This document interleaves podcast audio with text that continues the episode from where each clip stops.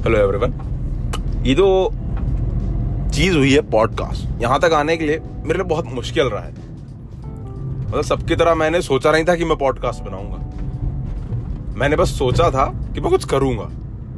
जब छोटा था तो लोग बोलते थे, क्या करेगा?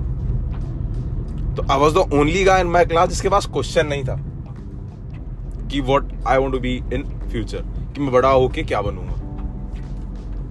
आज बड़ा हो गया हूँ, चौबीस साल का हूँ। जवाब इसका आज भी नहीं है। कुछ टाइम पहले एक जॉब छोड़ी है। और उससे कुछ टाइम पहले उस जॉब को ज्वाइन किया था। उससे कुछ टाइम पहले कॉलेज खत्म हुआ था।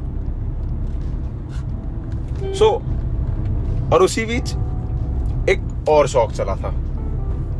वो ये था कि YouTube पे ब्लॉग्स भी बना सकते हैं। बहुत ब्लॉगर चल रहे थे आजकल। सोचा था खुद भी कर सकता हूँ। पर क्या करें? लग कैमरा आया तो बोलती बंद हो गई सामने। तो फिर, क्या है जो मेरा स्पॉटिफाई है, उसका मैंने प्रीमियम नहीं लिया है। तो उसमें बीच में एड्स आते हैं।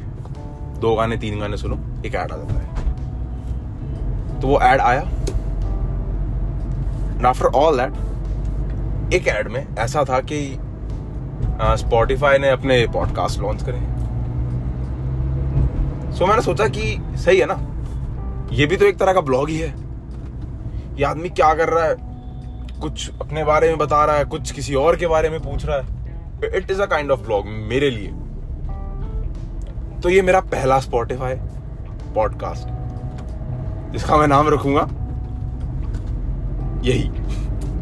मेरा पहला पॉडकास्ट और I can say a blog बिना कैमरे वाला।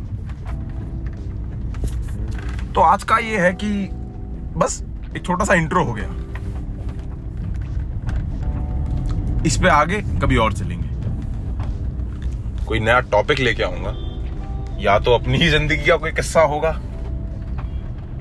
या कहानी किसी और की लेके आता हूँ। मैं थोड़ी देर में या कुछ दिन में तुमसे मिलने फिर से आता हूँ।